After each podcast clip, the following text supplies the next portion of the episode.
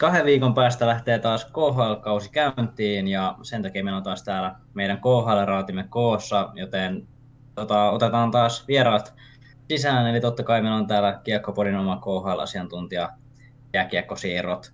Sitten tietenkin aina vahvasti mukana oleva äiti Venäjän rakastaja ja hashtag Hartsula ei pelata yhtään peliä liikkeen puheenjohtaja, Suomen kiekko ja tietenkin minä, Evgeni Artjuhin faniklubin johtaja, Sohva Peruna, joten tervetuloa mukaan taas uuden kiekkopodijakson pariin ja eiköhän lähetä tästä näin meidän KHL-aiheiden pariin.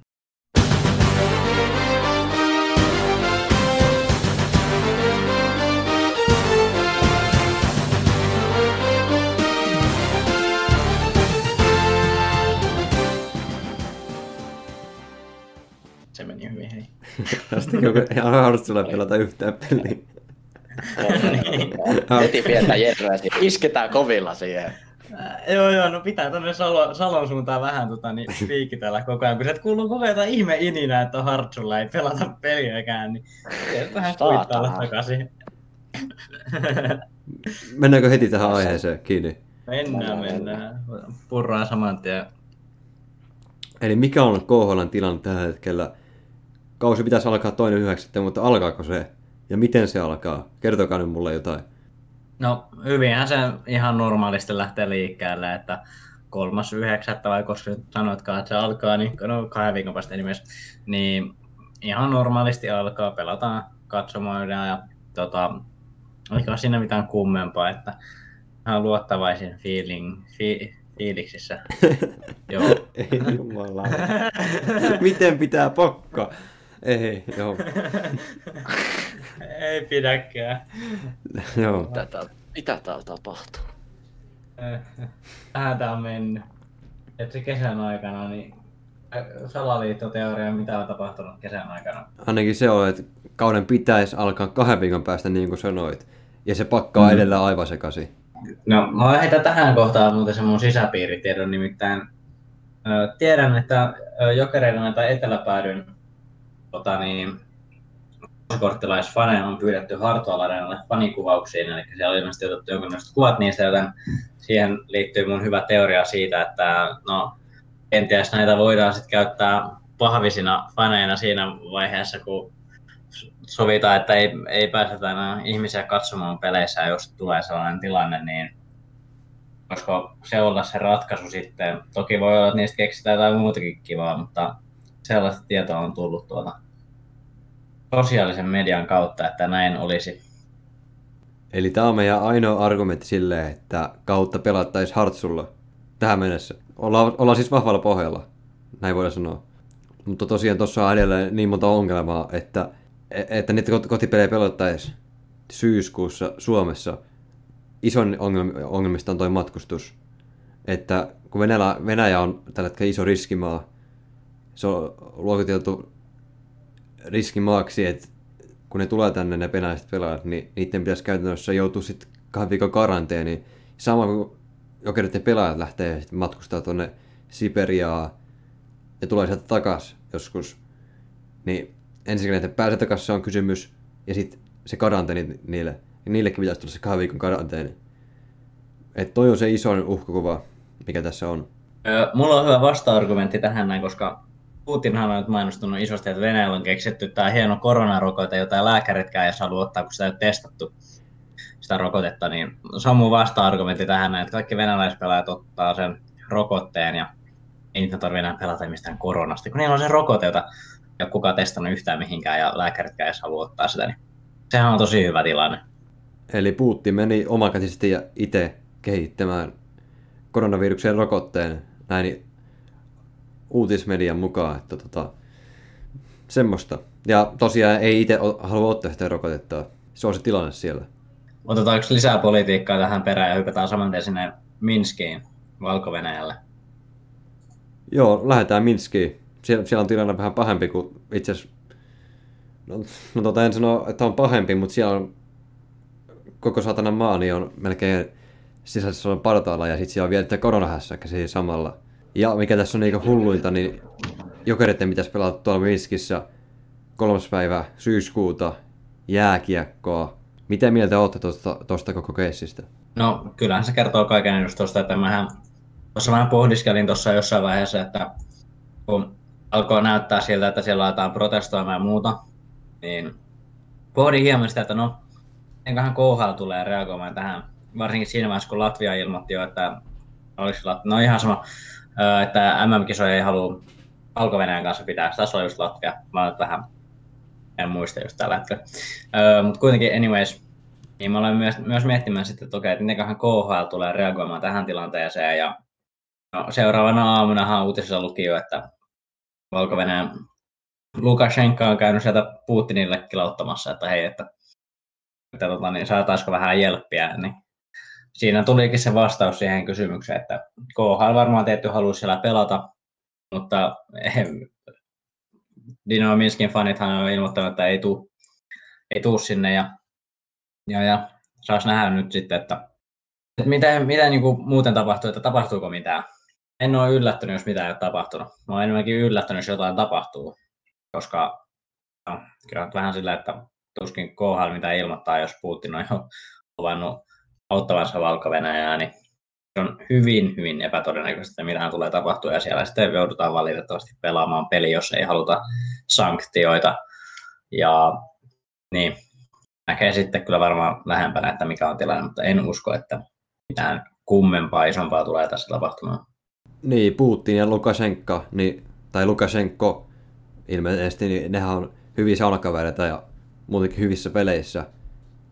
Ja valko itsessään on niin Venäjän nukkevaltio edelleen. Et en mä usko, että tuosta tulee, tuosta tulee siis mitään, mitään juttua KHLlle. Toki, toki Venäjä on reportit Venäjältä on kertonut, että Venäjäkin haluaisi eroa Lukashenkasta, koska ei ole kuulemma ihan ollut sit kuitenkaan Putinin niin kuin, suostunut välttämättä Putinin ideoihin, niin tällaista on kuulunut sieltä päin, mutta kun siitä ei ikinä tiedä. Aina yhtä salaperäinen ja mystinen tämä meidän naapurimaamme. MTV Uutiset teki tästä jutun, siis jokereista ja niiden tilanteesta ja näin. Tässä jutussa Mikko Lehtonen oli ö, toisena kommentoimassa – Lauri Marme Madiamäen kanssa. Ja tässä nousi esille muun muassa tämä Minskin tilanne, että tota, Lehto sanoi näin, tämä on siis siteraus, ja tämä on siis hullunta, että tämä on siteraus suoraan, mitä Mikko Lehto on sanonut. Olen lukenut uutisista, että jotain mellakan tynkää siellä on ollut. Ei anneta sen vaikuttaa. Annetaan heidän melkaille keskenään, Mikko Lehtonen totesi. Joo, semmoista puhuttu Lehtoselta.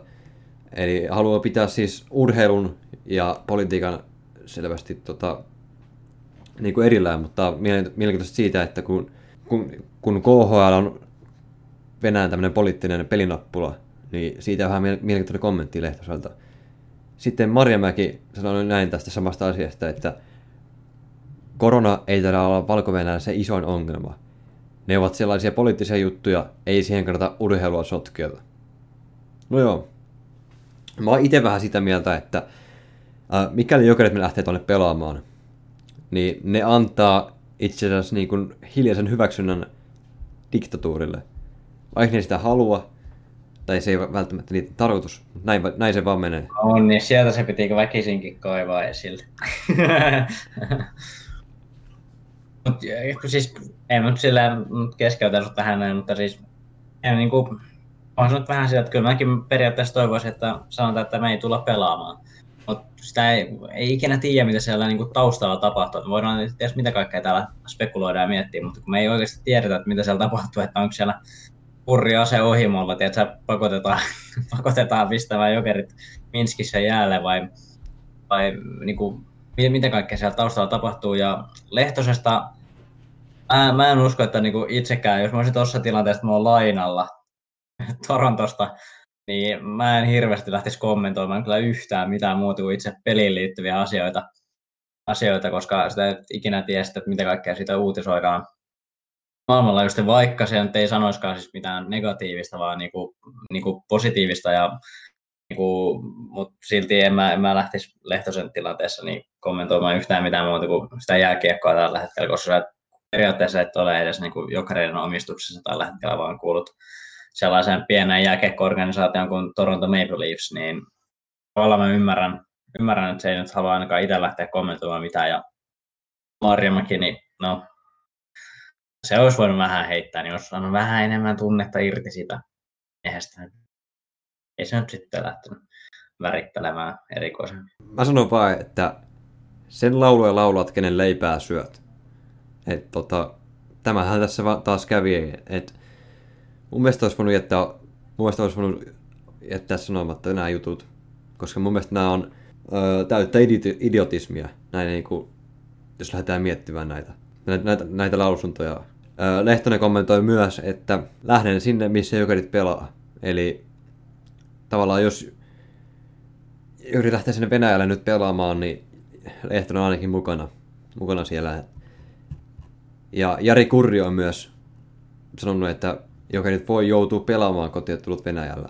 Ja jos tullaan tähän mun, mikä on mun näkemys tästä asiasta, niin mä näen käytännössä varmana asiana, että Jokerit tulee pakkaamaan simmarit, sammarit, kummarit ja pipoja ja lähtee tonne,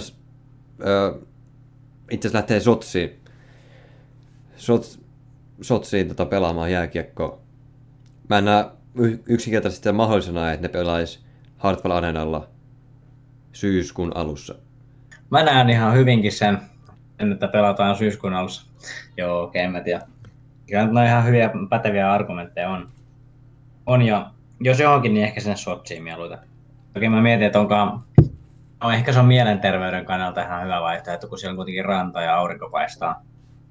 Et mä, mut ei saa mennä liikaa viihteellä. Että, että siinä mielessä mietin, että kun no, Novgorod tai joku tällainen olisi ollut myös varmaan siinä mielessä ihan hyvä vaihtoehto, mutta ehkä siellä masentuu helpommin, jos on ympärillä vaan betonia ja betonia ja betonia ja pommisuojaa muistuttavia rakennuksia ja aurinko ei paista koskaan.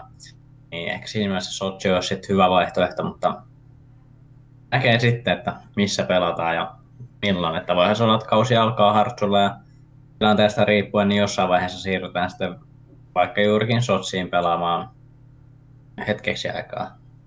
Se, joo, se, se, on mielenkiintoista nähdä, että mihin päädytään sitä ajan myötä.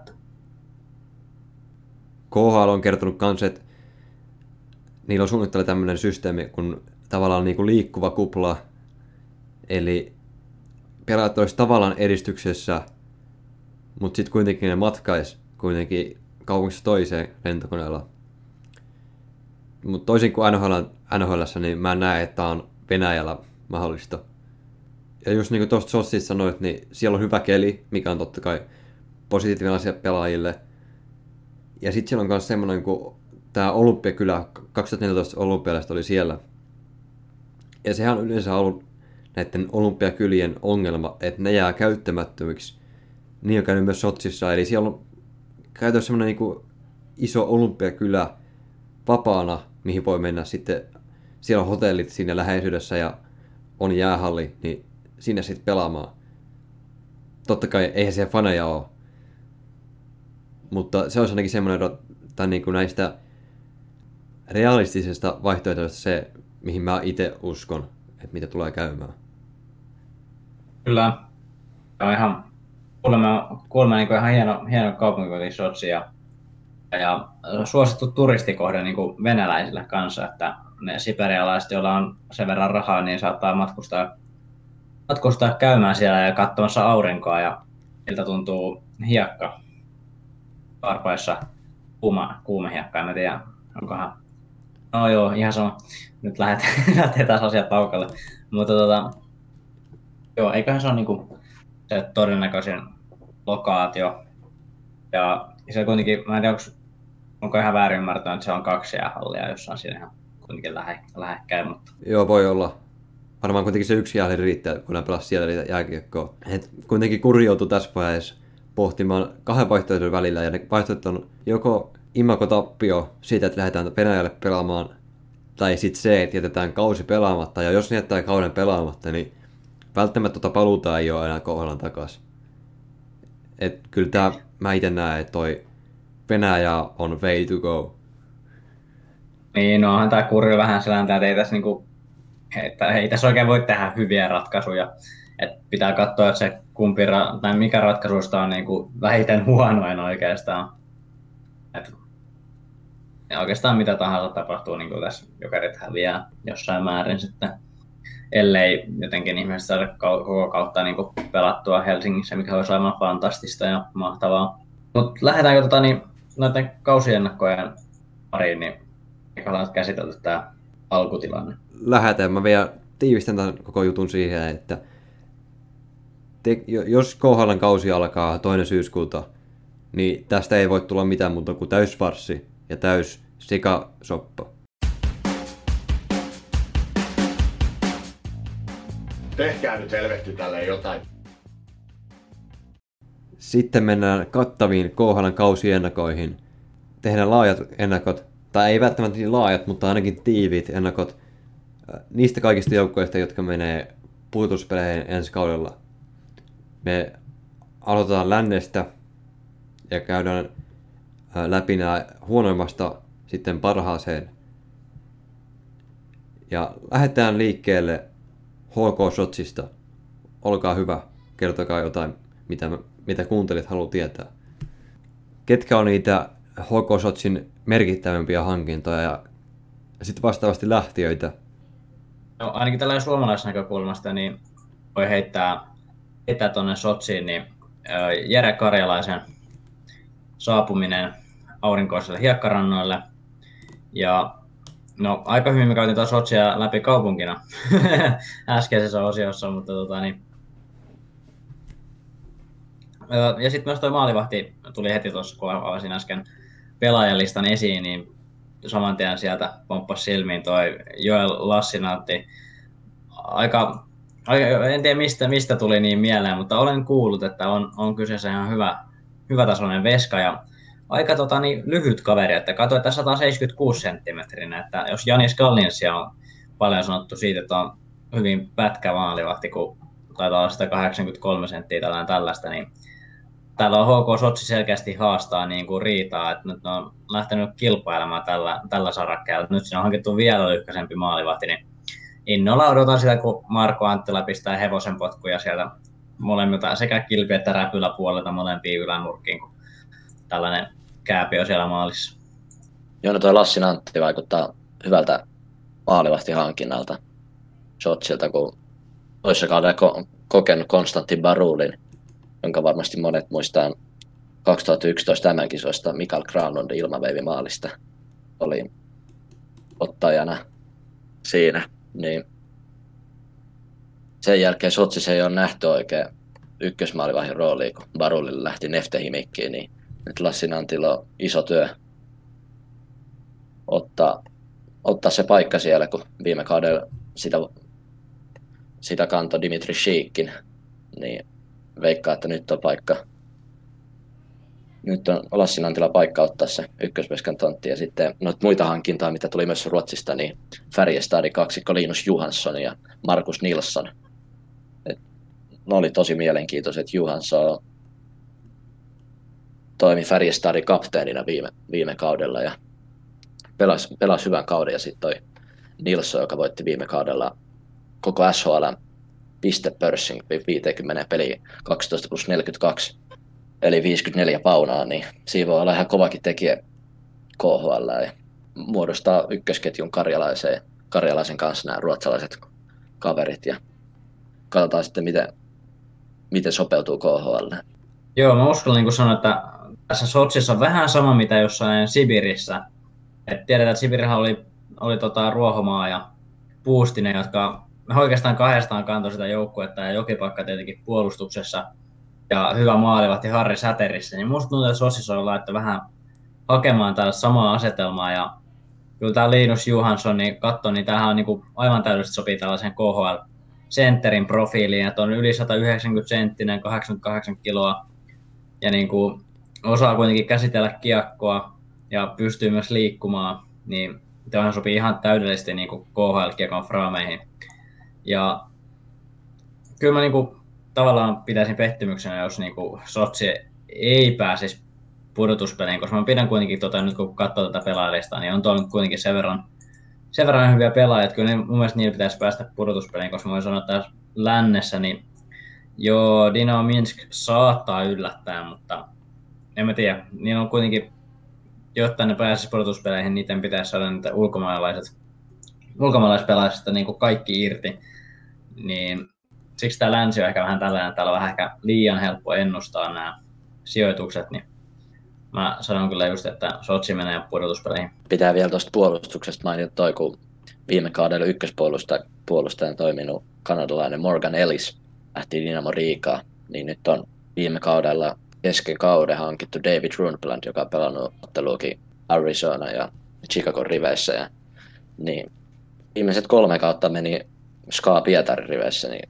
vaikka ei ihan niinku tehopisteistä tunneta, mutta just semmoinen, niinku, että nyt kun Sotsissa on se iso rooli tarjolla eikä ketään muuta semmoista, kuka ottaa se ykköspakitontin, niin Rundblandilla on iso, iso vastuu tuossa hommassa. Niin, lännestähän lähti Nitsi Novgorod pois.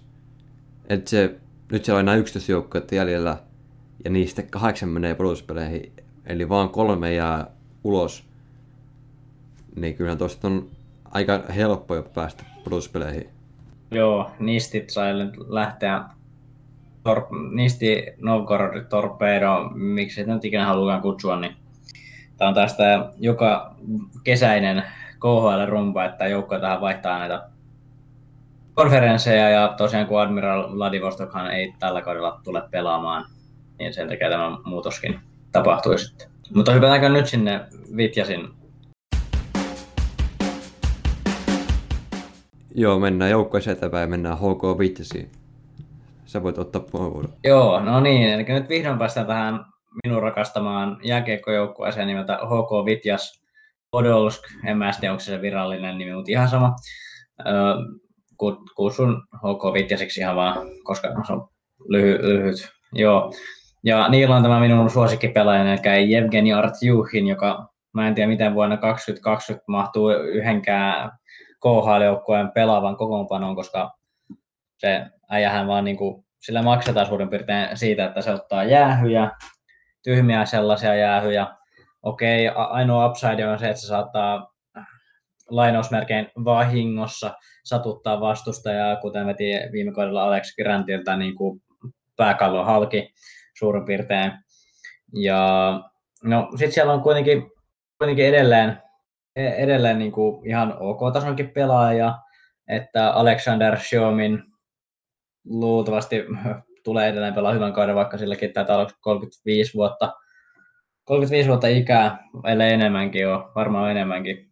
Ja kuitenkin hän ollut enemmän tai vähemmän tuon joukkueen niin kuin ykköstähti. Ja yksi mielenkiintoinen mun mielestä niin Lukossa aika hyvää tehoa, teho, hyviä tehoja tauluun pistänyt Dan, Justin Danford siirtyy kuitenkin sinne pelaamaan. Ja no, nättinen, lajunen jormakka, niin kaikki lensi ulos, että se nyt oli vähän tällainen tilanne, mutta itse mitä muuta heittää, niin mä haluan nähdä, että kuinka monta peliä pelataan ennen kuin Ska käy poimimasta Vitjasin parhaat pelaajat itsellensä ja saa tilalle kasan kiekkoja ja mulla on vodkaa.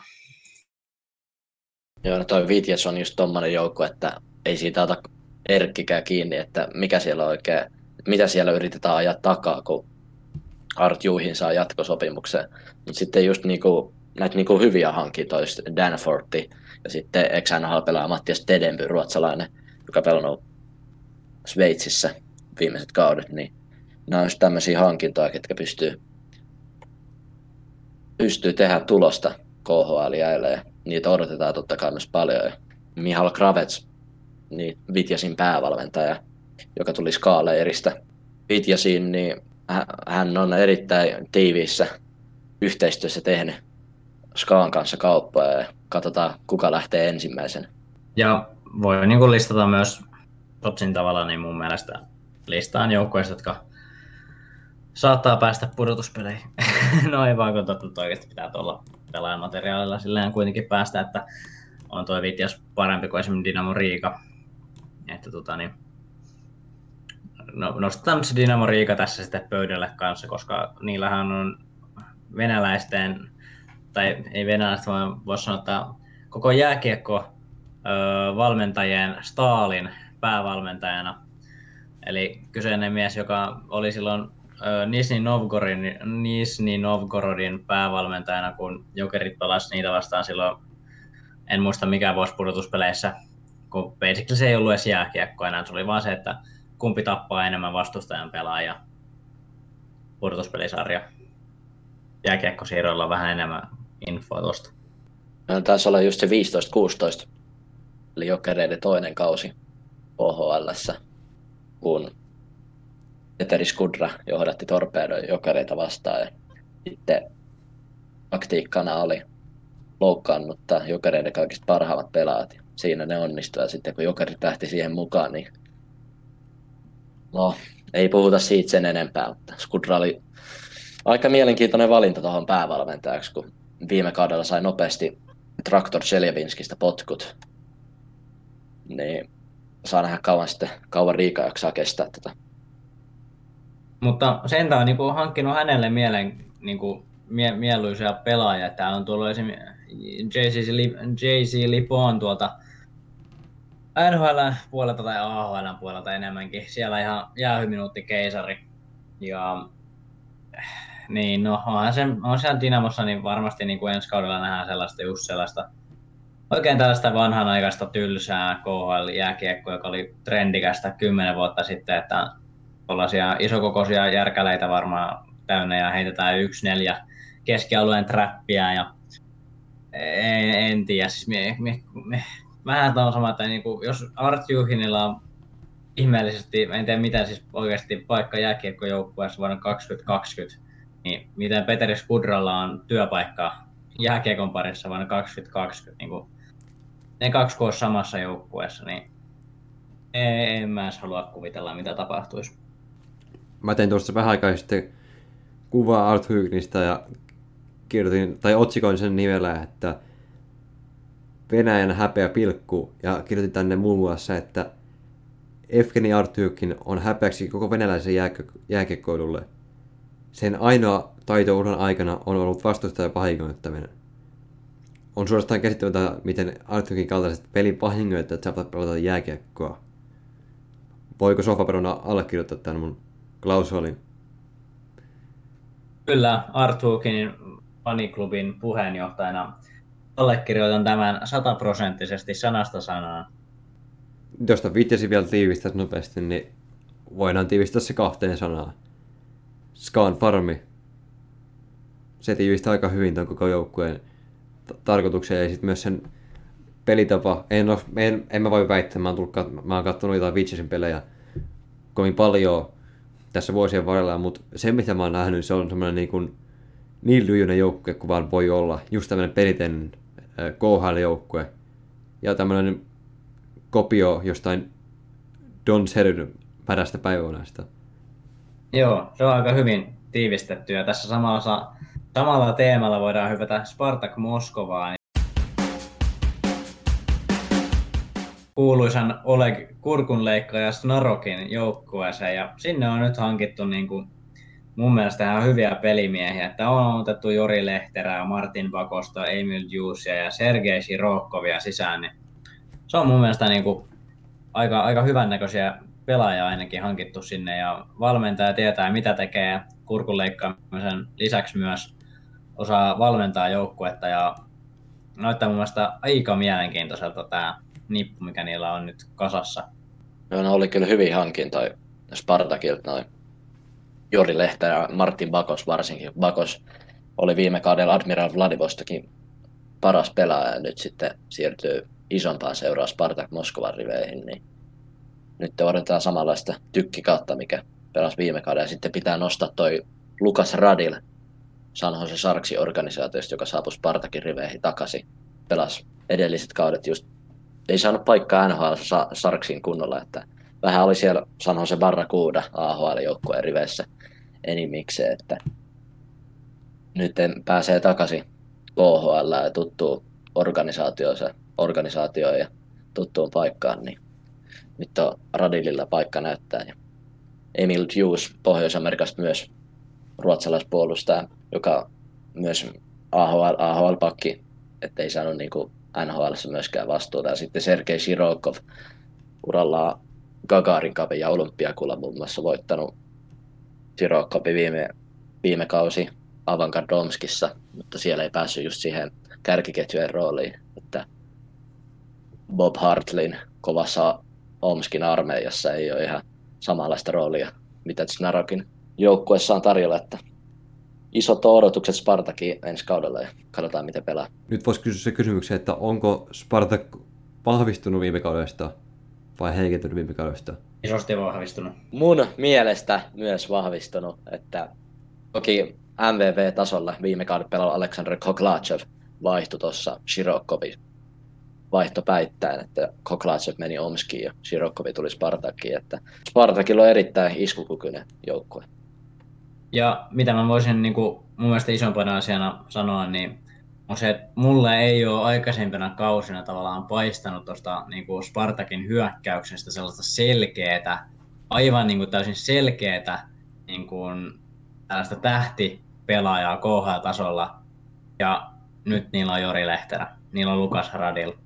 Ja mä uskon, että nämä kaksi, niin kuin, ne, ne Snarok tulee niin rakastamaan tämän kaltaisia pelaajia, niin mä, mä tavallaan, niin kuin, tavallaan mua sille ehkä harmittaa, että niin kuin, meillä on Spartak näin al, alhaisena vaan niin kuin kuudentena nyt tässä, mutta sitten samaan aikaan niin se on vähän se, että musta tuntuu, että jos siellä tulee loukkaantumisia, niin mä en tiedä riittää, riittääkö se niin laajuus rosterissa ihan täysin, mutta en mä tiedä, mä en tavallaan ihmettele, jos Spartak voisi olla ylempänä.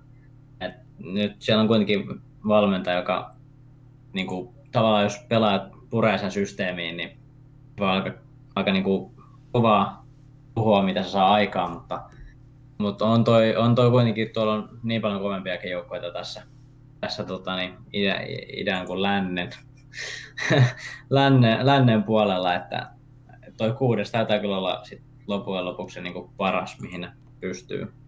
Tuohon Jori Lehterää vielä kiinni sen verran, että näytti viime kaudella sen, että on vielä erittäin hyvä pelaa KHL, että siinä Vladimir Katsovin vierellä sentterinä oli kiva, kiva pelata syöttää silleen ja Kamal teki myös paljon maaleja, kun siinä neljä keskellä ylivoimalla ohjasi paljon niitä maaleja, niin sama rooli ensi kaudella sitten Spartakissa. Voi saada hyviä tulostakin aikaa. Isot on Lehterän myös nyt odotukset, kun nousi viime kaudella myös Leijoni takaisin Jalonen. Sai kutsu, tai antoi kutsun. Mitä vittua, ei se antanut sitä saatana kutsu. Poistaa näiden helvettiin sit siitä, kun editoit. Joo. Jalonen, Jalonen kutsu Lehterään takaisin Leijoniin, että vi- kohujen jälkeen koko ajan ja mitä näitä nyt oli, niin mielenkiinnolla odotetaan, mitä Lehterä saa aikaa ensi kaudella myös. Joo, Lehterällä paljon näitä kohuja ollut tuossa. Ja iso mediamylly on joutunut Suomessa. Sen takia mä vähän mietin tätä, että saako sitä kutsua sinne leijoniin, mutta Jukka Jalonen näki, että se on hyvä antaa ja antoi just siinä, eikö se ollut tämä niin Venäjän turnaus just? Eikö se Venäjä EHT ollut tullut se kutsu, että kuitenkaan niin Kanada-turnaukseen ei, ei antanut sitä, mikä oli ymmärrettävä ratkaisu siinä mielessä, että kyllähän se olisi niin pelillisesti pelaajana olisi mennyt sen joukkueeseen joka päivä. Jos se olisi tullut Suomen median eteen, niin se olisi joutunut ihan valtavan mylly, myllyn kohteeksi.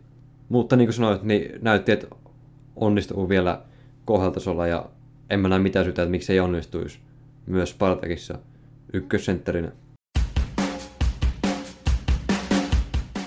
Mutta mennään sitten niihin kovempiin joukkueisiin ja mennään Lokomotiv Jaroslaviin, eli Jokereiden viime kauden ensimmäinen kerroksen vastustajana, minkä Jokerit melkein sviippasi, mutta ei sitten kuitenkaan ihan. Mä, mä tuossa kuuden A-osiossa, kun tehtiin KHL-jaksoa tuossa muutama vuosi sitten, mitä vittua? Ei. Muutama vuosi. Toi pitää jättää toi muutama vuosi sitten. Joo, toi pitää jättää toi. Muutama vuosi vittu, kaksi kuukautta. Tässä on mennyt. Joo, nimenomaan kolme kuukautta sitä on. Ja... Tässä ollaan konkureita jo muutama vuosi tehty tätä hommaa. On, on joo, vuosien kokemuksella. Joo. Niin, tuossa ennen kiekkovelin taukoa KHL kuuna osiossa heitin Lokomotiivin mestariksi. E, että kertokaa nyt mulle, että mikä voi estää tänne, että Lokomotiv Jaroslav voittaa mestaruuden ensi keväänä? Kaikki. No, älä nyt tuu sieltä, kyllä ne voittaa. Öö, no siis, no niin, no... Mm. Äh, niin kuin, niin kuin taisin, taidettiin todeta jo silloin, että ne osti periaatteessa koko Barusin niin kuin pelaajat, henkilökunnan ja siivoojat ja aivan kaiken, mitä saa vaan Barusista niin tuli Lokoon. Ja Loko on kuitenkin aina siellä mielenkiintoinen, että niinhän on niin kuin paljon yleensä ollut nuoria pelaajia kanssa, kanssa mukana ja just Andre Markov ja Stefan Kruun, vaan nämä konkarit, takalinjan konkarit, niin nehän lopetti, lopetti ja no niin, en mä tiedä, että just viime kausi meni vähän heikosti just sen takia, että siellä sählättiin noiden valmentajien kanssa ja muuta ja nyt on Andres Kabelka Varusista, niin tämä, tämä on mielenkiintoinen joukkue joka vuosi tämä Lokomotiv, koska sä et yhtään tiedä oikein sitä, että sä tiedät, että tulee olemaan hyvä, mutta sitten sä et ihan tiedä sieltä, niin että kuinka hyvä ne tulee olemaan. Ja niin, no, mä uskon, että niillä on nyt ainakin parempi joukkue kuin oli viime kaudella. Ja katsotaan, jos valmentaja saisi tällä kertaa pitää paikkaansa myös vähän kauemmin. No, mun mielestä tosi mielenkiintoinen toi Lokomotivin joukkue myös tulevalla kaudella, että nyt on just semmoinen päävalmentaja kuin valko-venäläinen Andrei Kapelka, joka tekee erittäin hyvää työtä Barus Nursult valmentajana sitä ennen Sibir Novosibirskissä. Niin nyt Skabelka tuo semmoisen rauhallisuuden sinne ja se tietää, mitä se tekee. Ja nyt kun on tuommoinen lokomotin nuori ja nälkäinen nippu siinä, ja sitten on hyvät niin kuin, ulkomaalaiset tuohon ykkösketjuun Magnus Pääjärveä ja sitten on Anton Landeri, joka oli 2018 Akbar Skaasanissa Kakarin kapi voittaa, niin epäonnistui viime kaudella, varsinkin playoffeissa jokereita vastaan. Nyt on uusi kausi Lokomotivissa, niin nyt pitää parantaa. Ja sitten Andre Pettersson, joka saapui joukkueeseen Dynamo Moskovasta, niin Petters, Pettersson pelasi toissa kaudella Nursultanissa, kun Skaberka oli val- päävalmentajana. Pettersson iski yli 20 maalia, että tuttu valmentaja voi saada hyvää. Niin Edi Pasquale saapui myös Barus Nursultanista joukkueeseen, niin hyvä maalivahti tandemi ainakin Lokomotivismissa ensi kauden, kun Edmonton Oilersin prospekti Ilja Konovalov siinä vielä haavittelee sitä ykköspyöskin paikkaa, niin katsotaan kumpi saa enemmän vuoroja maalilla. Vuoroja maalilla. Piti mennä oikein katsoa tänne Lokomotiin joukkueeseen. Ei tunnista ketään, mutta tota, en tiedä. No, totta vaan ainakin. Niin, joo. Atte Ohtamaa, tästä hangista tykkään ihan suunnattomasti, koska se on niin, la, niin laadukas puolustaa puolustaa, mitä tonne sarjaan vaan voi, voi pyytää. Että aikoinaan oli silloin finaaleissa, niin eikö valittu sitten siinä parhaaksi pakiksi siinä finaalisarjassa. Ja nyt pääsee sitten Lokomotiivin ykköspakiksi, tai ainakin hyvin lähelle sitä. Muista pelaajista en sitten tiedä ketään. No okei, okay. Anton Lander, Magnus Väärvi. Kyllä näitä jotain tuli tutuksi tuossa jokaisessa mutta näin muuten niin en mä oikein tuosta mitään tiedä, mutta se, sen mä tiedän, että tulee voittaa mestaruuden ja mennään eteenpäin. Mennään Moskovaan, mennään Moskovan Dynamoon. Millainen joukko Dynamo Moskovalla on tällä hetkellä kasassa? No, aika kova nippu mun mielestä edelleen tälläkin kaudella. Että sai pidettyä parhaan pelaajansa, eli Vadim Sipachov, Dimitri Jaskin ja Teemu Pulkkinen. Kaikki pysy siellä puolustus myös, niin sai pidettyä isommat pala- palasensa siellä edelleen kiinni. Että ei ole mun mielestä silleen mitenkään niin isoja muutoksia tapahtunut, mutta sitten sä nostat just täällä meidän hienosta tota, niin, slides-esitelmästäkin tehty, on hyvin nostettu esiin, että Kagarlitski is back. Ja toi, toi on oikeasti kyllä nyt niinku aikamoinen niinku hyökkäysketju, mikä niillä on kasassa, että jos ne meinaa oikeastaan laittaa Kagarlitski, Sipachov, Jaskin samaan ketjuun. Sitten sulla on kakkosketjussa vielä Pulkkinen ja Lindberg, joka on pelannut 252 NHL-peliä myös uusi hankinta. Niin, ja en tiedä tarkalleen, että ketä ne pistää siihen, sen kakkosketjun vielä laitaan, mutta siinä on kyllä niin, kuin, niin kaksi kovaa ketjua, että jos noilla ei niin kuin, taistella edes lännen kolmossijasta, niin en tiedä, menkää kotiin. Et, et, et, kyllä nyt, nyt on pistetty aika, aikamoiset paukut tonne hyökkäyspäähän ja ei ole muuten niin kuin sillä puolustus- tai maalivahtiosasta nyt varsinkaan niin kuin kokenut isoja dramaattisia muutoksia, että kyllä tämä, tämä joukko on mun vahvistunut ja niin kuin isostikin jopa, että on tuo aika merkittävä, että kun se on kuitenkin ollut niin Sipachovin ja Jaskinin varassa, pelasit ne kaksi pois, niin ei nyt ollut hirveästi mitään vaaraa, mutta nyt niillä on kaksi ketjua, jotka sun pitää pelata pois, jos haluat hiljentää tuon joukkueen.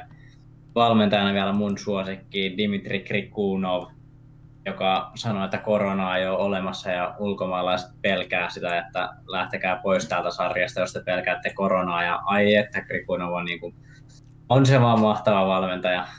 Aina, no en, joo, ihan sama nyt lähtee taas niin pahasti aiheen laukkaamaan, että pysytään tässä kuitenkin Moskovan Dynamon joukkueessa ja kausiennakoissa.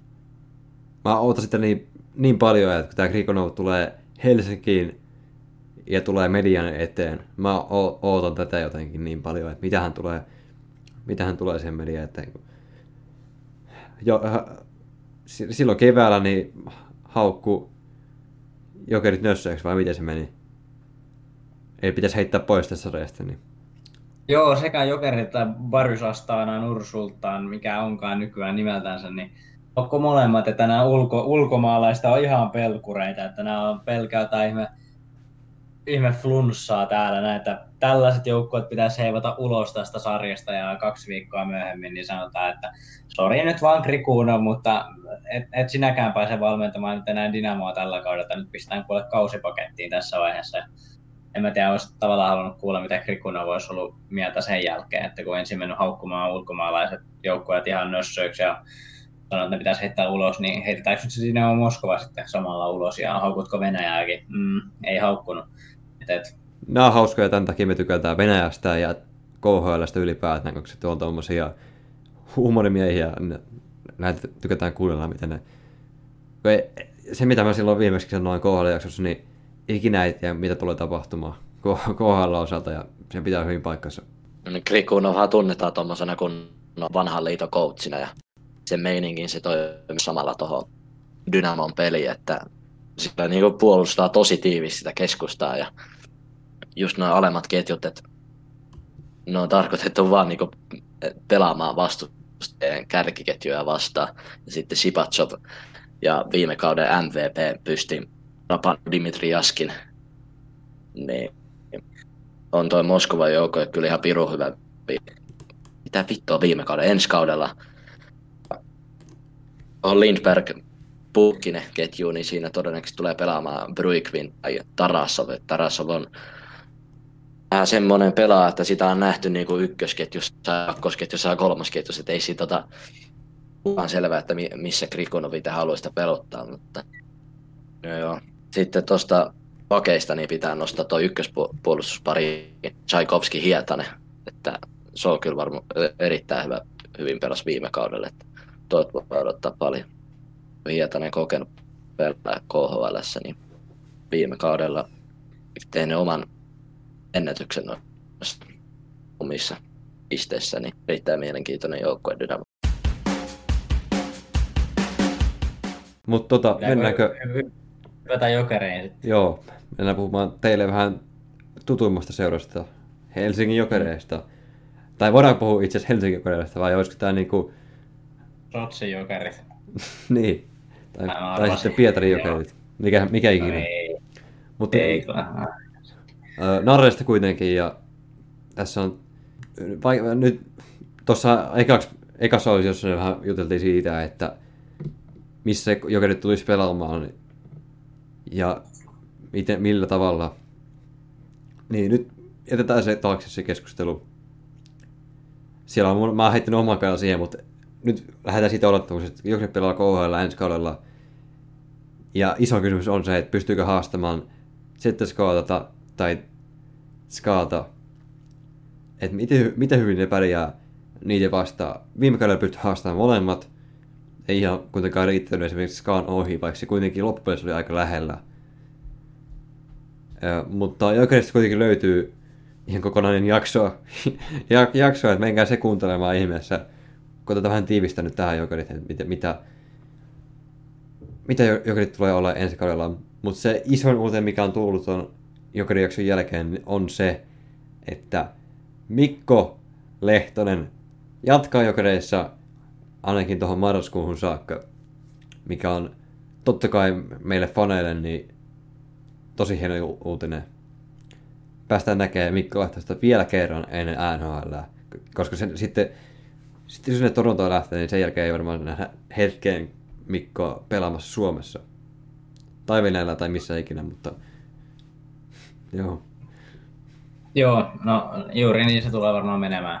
Ainakin toivottavasti kanssa, että niin kuin ihan olisi olisi hienoa, jos me saadaan NHL taas lisää suomalaisia huippupakkeja. Niin ihan mielellään saa pysyä kanssa siellä niin kuin näin suomalaisella katsottuna, mutta näin jokerilaisella katsottuna, niin on se vähän... Et pitää, pitää ottaa Lehtosesta ja nyt niin kuin kaikki sitten irti niin kauan kuin se on täällä. Eihän sitä tarkkaan vielä tiedä, mikä päivämäärä se tulee lähtemään, niin nyt pitää ottaa kaikki ilo irti miehestä ja se on jännä nähdä, että mitä tekee Marjamäki, että peluttaako Lehtosta tismalleen samalla tavalla kuin viime vuonnakin. Ja no, on se vähän huolestuttavaa, jos ei pysty enää samalla tasolla pelaamaan. Et, ei, eikä, eiköhän, eiköhän se ole aika taattu juttu, että Bobi pystyy pistämään kyllä edelleen vähintään sitä MVP-tason peliä vaihdosta vaihtoa. Ja, no, jos pitää oikeasti tiivistää tämä asia, koska muuten tästä tulisi yksi erillinen jakso taas, niin, niin kyllä, kyllä mä niinku, mitä nyt on noita harjoituksia nähnyt ja Jokerithan pelasi myös yhden harjoituspeliin, sillä oli laitettu, sotkettu Jokereiden ja Kiekkovantaan pelaajat niin kuin kahteen jengiin, tällainen tuttu pihapeli, että eri väriset liivit päällä ja pelataan keskenään, niin kyllähän, kyllähän toi aika, aika nättiä tavallaan, mitä katsoi niitä highlightteja niistä pelistä ja kaikki maalit ja muut, niin kyllä niin kuin, kyllähän toi aika, aika nätiltä toi peli näytti jo siinä vaiheessa. Ja nythän sieltä tulee, tuleeko sieltä Ässät, Jukuri ja ketä, ei kun ketä ihmettä ne pelaa tässä ihan lähiaikoina, että en muista näitä harjoituspelejä, muuta kuin että pelaa Tepsiä vastaan, ja sehän on helppo jo voitto jokereillä, että kaikki alle, kaikki alle viisi maalia on pettymys, ja mikäli TPS tekee maalin, niin no Turussa on varmaan tori varattu sit siinä vaiheessa. No huh, huh nyt tuli kyllä semmoista me- melkoista settiä sieltä sitten ulo- ulos. Tosiaan itse asiassa huomenna pelaa Jukureta vastaan Imatralla harjoituspeliä ja sitten sit- siitä seuraavan päivänä eli perjantaina pelaa Ässiä vastaan samassa paikassa. Ja mun mielestä ihan hito hieno juttu, että pääsee ylipäätään pelaamaan näitä liigajoukkoja vastaan, koska monen vuoteen ei ole nähty, kun näille tuli tämä pikkuinen riita liigalle ja sitten joukkojen välille. Nyt pä- päästään sitten oikeasti mittaamaan, että kuinka iso on tämä tasoero vaikka Jokerin ja Jukurin välillä. Ja päästään myös näkemään se, että kuinka isosti tulee toi TPS murska, murskaamaan noin öö, jokerit, että tota, katsotaan mitä siitä tulee. Tietääkseni suurin ongelma oli Venäjän ja liigan välillä noissa jutuissa. En ole tarkkaan perehtynyt, mutta muistaakseni oli näin, koska myös oli vähän kai Venäjältä tullut jossain vaiheessa sellaista juttua, että ei saisi niinku, jokerit ei saisi luoda mistään liigajoukkueesta omaa farmiseuraansa, jonka takia ilmeisesti on sitten niinku alun perin päätynyt jokereiden NS-farmiseuraksi tuonne Mestikseen, niin Mut en tiedä, siis siellähän niinku, se on niin iso sekamelska se koko homma, että onhan se nyt, kyllä esim. Aleksi Halme kävi, oli, joo, taisi olla Aleksi Halme, joka kävi just viime kaudella pelaamassa jopa liigaa lainalla jokereista, että ehkä siellä on jotain saatu sovittua sitten vihdoin ja viimein. Ja tosiaan kyllä oikeasti hienoa nähdä, että miltä, miltä se näyttää. Että, ja riippuen myös tietenkin myös jokereiden kokoonpanosta, että nyt kun pelaa back-to-back-pelit, niin tuskin on niin kuin molemmissa otteluissa täysin, tismalleen ja täysillä saman kokoonpano kasassa. Mut en mä tiedä sitten, että kyllä niinku, en itse mä odotan sitä Tepsi-peliä, että mä haluan oikeasti nähdä. Mä toivon, että Tepsillä on siinä vaiheessa jo niinku, parhaat pelaajansa ja Jokerilla parhaat pelaajansa, niin sitten oikeasti nähdään se ero. Joo, Tepsi nyt ei ole mikään paras mittapuu, Älä nyt tuu sieltä. liiga joukkue silti. Älä nyt tuu. Mutta toi Tepsi Jokerit, pakko sanoa, että mä odotan ihan hitosti tuota ottelua. Oon menossa paikan päälle totta kai katsomaan sen, ton, ton ottelun, että tota, siitä tulee tosi, to, tosi tulikuuma taistelu ja suomalainen media tulee rummuttaa tätä peliä niin isosti. Jos vaikka Jokerit sattuisi häviämään ton Tepsille, niin siitä nousisi aika iso juttu. Ja mä uskon, että molemmat joukkueet tulee lähteä tuohon Tepsi-peliin parhailla mahdollisilla kokoonpanoilla, koska se on jokereiden niin iso tappio näin niin kuin suomalaisessa mediassa, että jos ne hävii Tepsille, niin tai aina, sanotaan näin, että jokainen on semmoinen mentaliteetti, että ainakaan Tepsille ei halua hävitä. Tuosta pelistä pitää kyllä oikeasti ottaa niinku murskavoitto, että se muuten, muuten ei ole asiaa haastaa Skata tai Cheskaa, että et, et, onhan, se, onhan se nyt päivänselvä asia, että, että jokainen on pakko lähteä niinku oikeasti myös pelaamaan kunnolla ja ei saa sitten lähteä todellakaan myöskään takki auki tuohon peliin. Että ei voi lähteä sieltä, okei, okay, Tepsi vastasta tähän mestistä on jengi. Että et, et sä, et sä silläkään asenteella voi lähteä siihen. Että et kyllä sun pitää ottaa se, pitää ottaa se niin oikeasti ihan vakavasti ja mä toivon, että se myös pelataan niin kuin sen näköisesti, että ne on, pelaajat on ottanut sen vakavasti myös. Ja, ja, ja joo, oikeasti mielenkiinnolla odotan sitä peliä. Aloitko se maksaa sen kahdeksan euroa siitä, että voit katsoa sen peli? Totta kai maksan 8 euroa. Joo. Voisin, mä valmis maksaa 16 euroa siitä pelistä. Että et, todellakin kato. Ja, Joo. ja jokereista muuten heitä vielä sen verran, että kapteenitilannehan on nyt vähän niin kuin auki vielä, että kun Leppä, Leppä tosiaan ei, ei jatka jokereissa pelejänsä, niin, niin saisi nähdä sitten, että olisiko, olisiko Mörkö Marko kapteeni ensi kaudella. Ja siihen kylkää sitten varmaan, musta tuntuu, että Savinainen saa pitää edelleen varakapteeni vaan rinnassaan ja katsotaan sitten, että ketä tulee vielä siihen kolmanneksi, onko Bobi Lehtonen taas niin kuin taisi olla viime kaudella vai, vai ketä siihen tulee, että olisiko jopa ulkomaalaispelaaja kuitenkin sitten, että kun kuitenkin Regin oli kapteenina pitkään ja varakapteenit oli lähinnä suomalaisia, niin olisiko nyt kuitenkin sillä, että kapteeni on nyt sitten varmaan luultavasti Anttila ja olisiko sitten yksi suomalainen varakapteeni ja sitten heitetään että joku Brian O'Neill tai Alex Grant siihen toiseksi varakapteeniksi sitten, mutta no, sen näkee sitten. Mitäs Joensuu kapteeniksi? Ei, ei kapteeniksi, vaan niin varakapteeniksi. Kuitenkin pelannut jokereissa nämä kaikki KHL-vuodet. Niin, ja voidaan puhua melkein seuraavaksi legendasta jo. Vaikka silloin patasydän niin isosti kuin ja voi, niin silti jokerin legenda, mikä on vähän hassua. Mm, no mä heitän kyllä Brian O'Neillin Joensuun yli, että joo, Joensuu on ollut pitkään ja on siis merkittävä pelaaja siellä Pukukopissa kanssa, mutta mä en, mä en välttämättä nimeä Joensuuta kapteeniksi. Musta tuntuu, että tuossa joukkueessa on sellaisia pelaajia, jotka niin on ehkä parempia liidereitä, kuten Brian O'Neill. Musta tuntuu, että sekin kuitenkin, onko tämä nyt sen neljäs vai viides kausi, mikä alkaa Helsingissä, niin mä nostan sen mun ainakin listalla niin Joensuun edelle tuossa, jos puhutaan niin kapteeneista. Ja miksei melkein eurolegendoista, että tähän Brian O'Neill on ansainnut sen Mr. Helsinki nimen kanssa. Että... Tämä on näitä juttuja, että sen näkee sitten, että mitä pelaajat siellä itse päättää, mikäli se järjestetään sillä tavalla, että pelaajat siellä saa päättää, niin kuin tietääkseni se tehdään. Otetaan vielä veikkaus noista peleistä, näistä harkkapeleistä, mitä te tulee päättymään. Sen verran pitää korjata, kun mä sanoin, että huomenna pelataan jokerit jukurit. Jokerit vastaan jukurit, niin se on pelattu jo, kun tämä jakso tulee ulos. Samat on jokerit S, sekin on pelattu jo. Jakso tulee sunnuntai ja noi pelataan torstaina ja perjantaina, niin totta kai sitten pelattu jo. Mutta voidaan silti veikata, miten, miten niistä tulee käymään, kun me ei vielä tiedetä yhtään, mitä se tulee tapahtuu. Mä itse veikkaan, että nämä Jukurit ja S tulee murskaa ihan siis satanolla näin kuvainnollisesti, että Jokerit voittaa Jukurit vaikka 5-1 ja S ne voittaa 6-0. Ja sitten kun mennään Tepsiä vastaan, niin pakko heittää vähän kotiin päin. Ja Tepsi voittaa jatkojen jälkeen 4-3. Älä nyt tuu sieltä taas. No heitä, heitä vaan omat veikkaukset. No, Jukurit ja S, niin pitäisi olla helppo nakki.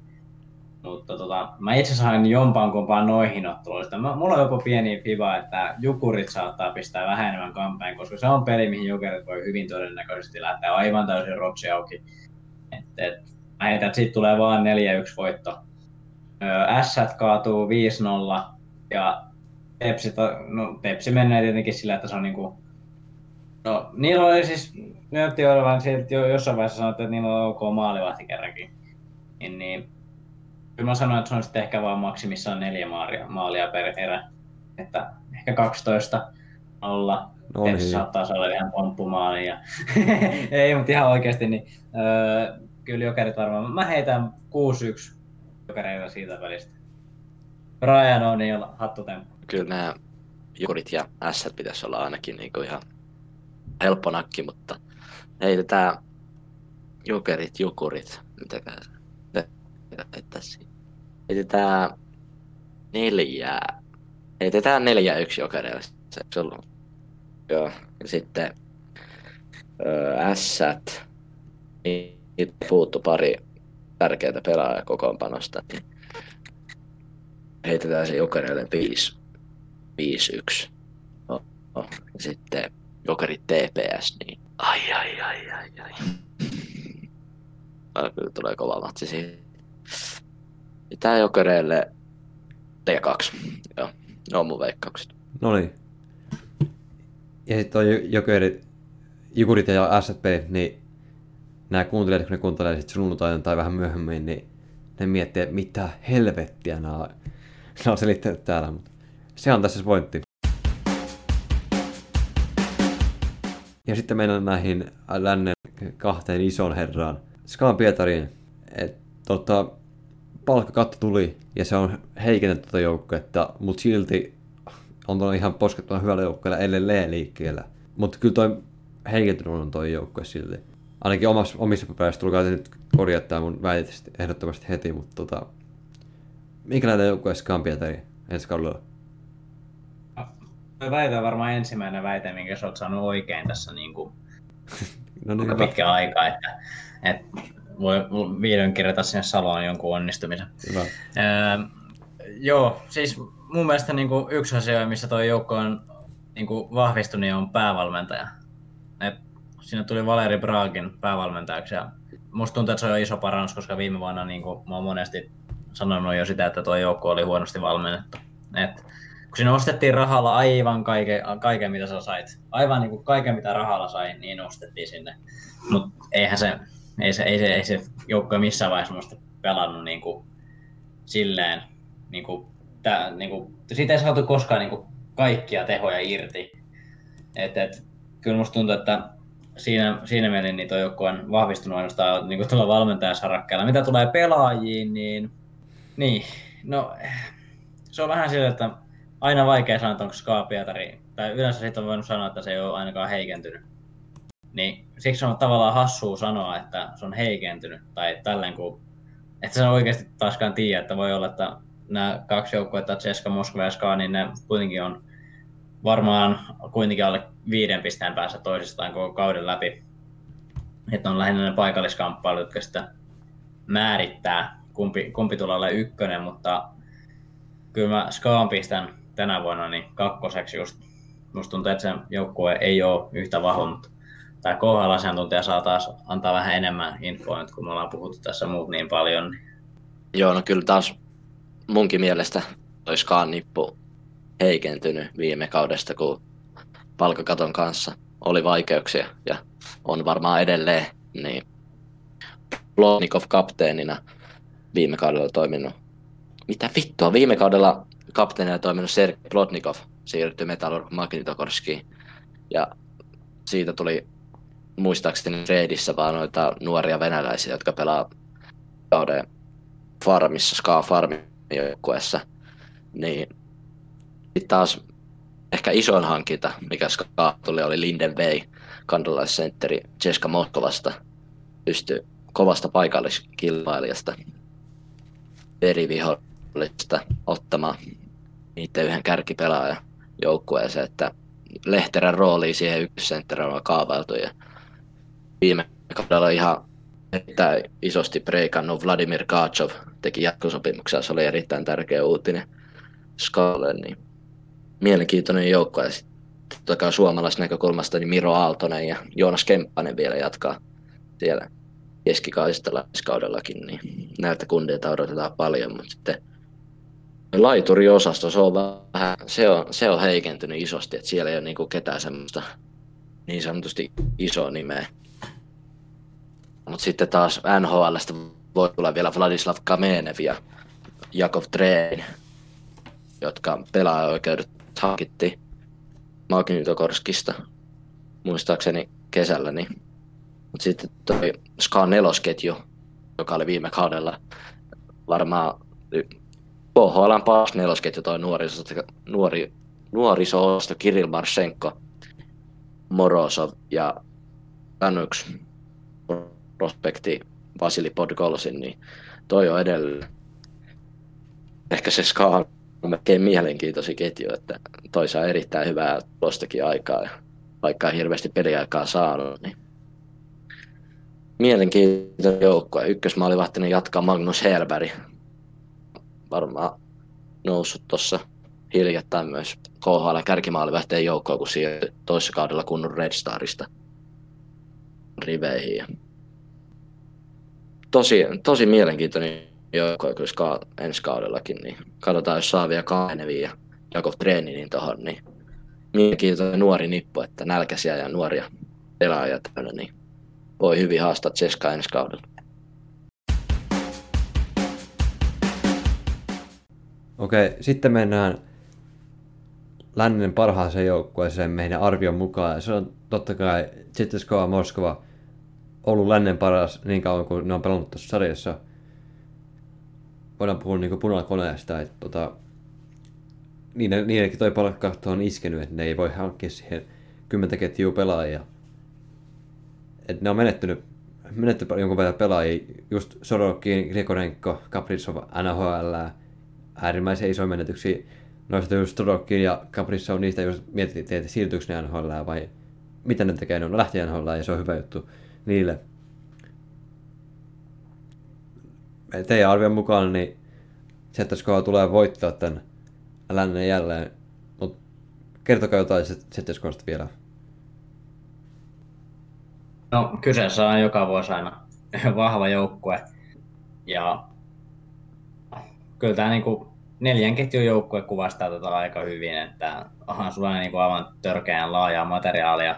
Ja nyt palkkakaton myötä niin tietty jännä nähdä, että tuodaanko sieltä niinku junioreita pelaamaan KHL, koska sitä ei niin hirveästi ole. Okei, joo, siellä on ollut, on ollut Kaprizovia ja Sorokkeneita ja näitä, mutta nämä jätkät on niinku, ne on kuitenkin ollut nuoria, hyviä KHL-tähtitason pelaajia jo. Et, et, mielenkiintoista nähdä, että tuodaanko ne olempiin ketjuihin tällaisia nuoria kavereita sitten pelaamaan. Ja ei ole niinku silleen, no tästäkin voi, voi tavallaan sanoa, että on heikentynyt, kun sieltä on lähtenyt just Sorokin ja Grigorenkoa ja Kaprizovia NHL, mutta mun mielestä niin kuin, ei ole, ei ole niin kuin, tavallaan, nämä, nämä pelaajat ei edes kuulunut periaatteessa KHL. Nämä on niin kuin, ne oli niin kuin NHL-tason pelaajia jo. Et, et, siinä mielessä niin joo, on heikentynyt, mutta edelleen niin mun mielestä paremmin kuin Pietarin. Että, että ei, niin kuin, ei se sillä tavalla tippunut taivaalta.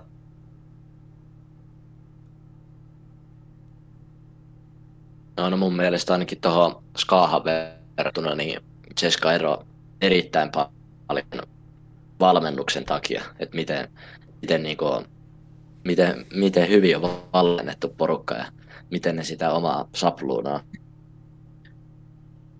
miten sitä sapluunaa noudattaa, niin nyt mun mielestä kun Kaprizov, Sorokin ja Grigorenko lähti NHL, niin nyt tuota Ceska mitata oikein toden teolla, että mihin siitä on, mutta kyllä tuo erittäin, erittäin mielenkiintoinen nippu. Ja Nikolai Koldovin Vancouver Canucksista oli yksi mielenkiintoisimmista hankinnoista, joka monet muistaa liikasta IFK-paidasta, kun pelasi yhden kauden siellä. Niin Koldovi, niin odotetaankin siihen Kaprizovin rooliin ja sitten pitää nostaa esille toi Jeska numero 71 Konstantin Okulov, joka on breikannut kahdella viime kaudella ihan niin kuin tehnyt oman läpimurtonsa.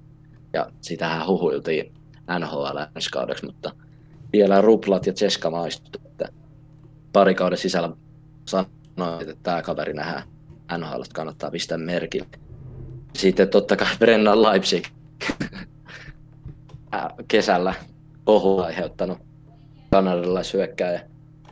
Sai potkut Washington Capitalsista, kun tuli vähän direct-viestit IGstä näkyviin, että mitä oli laittanut sinne, niin Leipzig pääsee nyt ensimmäistä kertaa urallaan tulosyksikön rooliin, kun NHL on yleensä ollut sitä kolmos nelosketjun pelaaja, että katsotaan mitä Leipzig saa KHL sitten aikaan. Todella mielenkiintoinen pelaaja ainakin oma, omasta mielestä on Brennan Leipzig. Joo, mulle Leipzig ei ole jäällä mielenkiintoinen, vaan jään ulkopuolella mielenkiintoinen.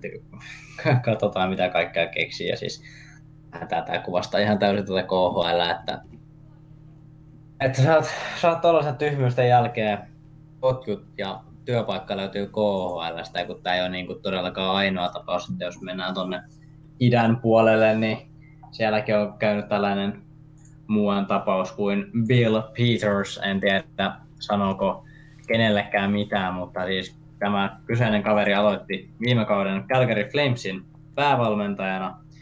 Ja no, kyllä sehän sitten sellainen tota, hauska, hauska juttu kävi siinä vaiheessa, kun alettiin heittämään Mike Babcockia ja muita ulos tuolta Torontosta ja alkoi sitten tulemaan tällaisia öö, enemmän niin kuin keskustelua, keskustelua näistä valmentajista ja miten ne on kohdellut pelaajaa ja sieltä myös sitten paljastui Bill Petersista tällaisia asioita, kuten rasis, rasismia ja muuta kaikkea, mitä hän on niin kuin kohdellut eri pelaajia. Ja no, sen jälkeen hän tässä lukee internetissä, että hän on itse niin kuin, tota, niin, purkanut oman sopimuksensa ja häippäsyt sieltä toimistolta, vaikka no, en tiedä, olisiko kuitenkin potkut tullut jossain vaiheessa varmasti olisi. Ja kummallisesti taas Venäjältä löytyy töitä, mutta tämähän on varmaan aika selvää, että sä voit vaikka niin kuin, en mä tiedä, sä voit olla vaikka sarjamurhaaja Amerikassa, niin sä saat töitä Venäjältä jääkeikon parissa, siis jos käydään, niin, tai jos puhutaan jääkeikosta.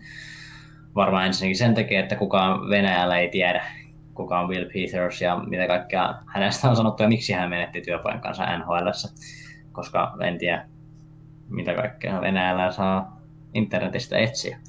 Mutta kuitenkin niin palataan tähän Cheskan vielä sen verran just, että, että tämä on niin kuin, tavalla, tavallaan just taas, taas jotenkin niin selkeä, selkeä mestariehdokas, että, että kyllä tällä joukkueella pitää mun mielestä myös finaaliasti mennä ja voittaa kanssa, että vaikka ei haluskaan ehkä, että Brendan Leipzig pääsisi voittamaan mitään enää, mutta no se on mitä se on ja näin toimitaan äiti Venäjällä. Tuo oli hyvin sanottu Leipzigistä, että kukaan muu ei ota, mutta Venäjä ottaa. Ja oli sisään silloin, kun jossain se oli ihan ekoja keikkopelejä ja tämä uutinen tuli pinnalle, siinä sitten puhuttiin tästä, niin se taisi olla just Sofa Verona 24, joka sanoi siinä, että jos joku tämän vielä ottaa, niin se on KHL ja Venäjä. Tai jotenkin tälleen, mä en enää muista yhtään, mutta jotenkin tämmöinen muista. En minäkään muista enää, mutta hyvin todennäköistä ottaa, että olen todennut joskus niin, koska sehän on aika selkeää, että jos mitä tahansa tyhmää teet Amerikassa, niin Venäjä aina ottaa sut vielä ilomielin vastaan. Hyvä, mutta nyt meillä on länsi paketissa ja meiltä löytyy täältä, mä käyn vielä nämä joukkoja tästä kertaa läpi, niin kahdeksantena löytyy HK Sotsi, sitten seiskana Vitjas, kuutosena Spartak, vitosena Lokomotiv, nelosena Dynamo, kolmosena Helsingin tai mikä ikinä, mutta kuitenkin Jokerit, sitten toisena Ska ja ekana sitten Skoa. Ja nämä, nämä mitkä ei, millä ei riitä playereihin, niin Jumbolla on Dynamo Minsk ja sitten kymmenentenä Dynamo Riika ja yhdeksäntenä Severstal. Tämähän oli täys vittu farssi tää juttu. Täys farssi.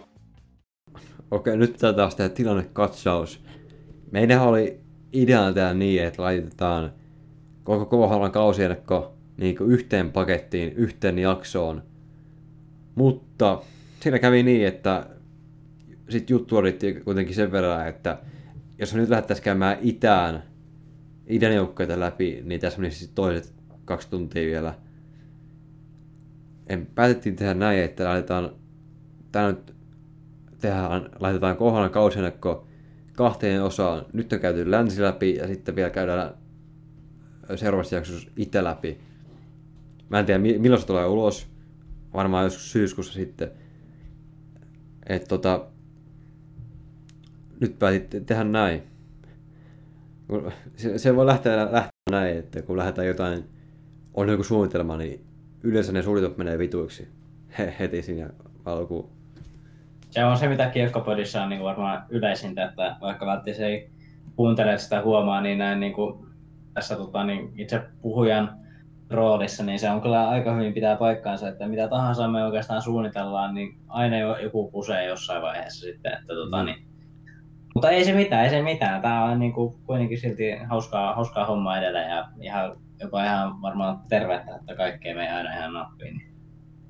Niin näistä opitaan ja pitää näin öö, tavallaan Mikke ulkopuolelta sanoo näin, että ennen jaksoa niin oli pientä sääntöä, tai ei niin pientäkään kuin Kyllä allekirjoitan, allekirjoitan asian, että teknisiltä ongelmilta emme ole välttyneet myöskään kertaakaan tässä näin, että oli tota, aika, aika mielenkiintoinen startti tässä, mitä ei valitettavasti kyllä kuuntelijat tule koskaan kuulemaan, mutta piti aloittaa ei. äänitys viideltä, mutta sitten se vähän venyi tuohon, sun pitää varttia kuuteen, kun oli pieniä teknisiä ongelmia täällä näin. No näitä, että ei, joo, ei varmaan ikinä mennyt mikään jakso silleen, että, tai siis olisi, että olisi, olisi mennyt niin täysin suunnitelman mukaan se jakso, että aina on tullut jotain mutkia sen matkan varrella. Hyvä. Laitetaan jaksoa pakettiin. Tässä nyt tuli ehkä vähän lyhyempi mitä noin aikaisemmat jaksot, mutta tää on ihan hyvä. Koska ei koko ajan se kuunnella kohdallista 20 tuntia. Paitsi me itse sitten joskus arvosta, jos oot tänne saakka kuunnellut ja kiinnitää, että jos vielä kuuntelet tätä kiekkopodia, näitä tulos vielä lisää. Ei- Ei ole lopettamassa, ollaan vielä alkumetreillä. Ja ei mulla muuta. Onko te jotain sanottavaa tähän loppuun? ei mitään erikoisempaa. Kiitos kaikille, jotka on kuunnellut ja varsinkin niille, jos joku vielä kuulee nämäkin sanat. En- Joskus, että tota, niin, En kyllä iso, usko. iso kiitos. Ja, niin, mäkin vähän epäilen, että jos joku kuulee tässä vaiheessa, niin, niin kuin taisi jo viime jaksossakin sanoa, että pitäisikö soittaa apua, mutta tota, ei vaan. Ihan, ihan mahtavaa, jos jo joku oikeasti jaksaa kuunnella niin kuin ihan loppuun asti, loppuun asti näitä. Et, et, se on kyllä se on hieno, hieno juttu ja tavallaan kiva, että te olette myös kuunnellut ylipäätänsä näitä jaksoja, että ei täällä niin kuin keskustella itsemme kanssa, vaikka melkein sekin, sekin kelpaisi melkein. Että tota, ihan hauskaa täällä aina, aina tulla tänne juttelemaan omia ajatuksia ja näkemyksiä jääkiekosta. Ja, joo, ei mulla muuta. Kiitos taas tästäkin, tästäkin tota, jaksosta. Joo, ihan hyvin on tullut kuuntelijoita. Itse olenkin ollut tyytyväinen, että ihan yksikseen tarvinnut täällä jutella. Ensi viikolla, ensi viikolla jatketaan tuttuun tyyliin. Ei ole mitään ahoja, että mitä on tulossa, mutta varmaan jääkäyksistä puhutaan taas suurimmassa osassa. Ehkä jos voi mennä vähän politiikan puolelle, niin kuin ikinä ei tiedä, niin kuin tässäkin jaksossa mentiin vähän alussa. Mutta tota, niin, jos tykkäät, niin, jos tykkäät podcastista, niin laita jakoon. Laita vaikka mummolle tai sel- selälle tai kenelle, kenelle ikinä, mutta ei ole Ei siis... ole pakko eikä mitään takuuta laadusta, että Niin, omalla vastuulla. Ja, joo. Omalla vastuulla kyllä. Joo, Kiitos ja ensi viikolla jatketaan. Moro. Moi. hei hei. Ai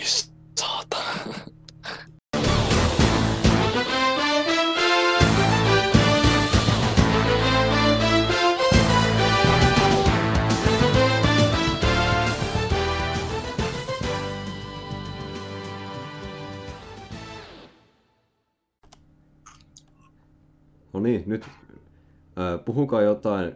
Katsotaan, katsotaan että toimiiko tämä ääni nyt. Kukkuluru, kukkuluru. Kuuleeko Salo? Kuuleeko Salo? Täällä Helsinki.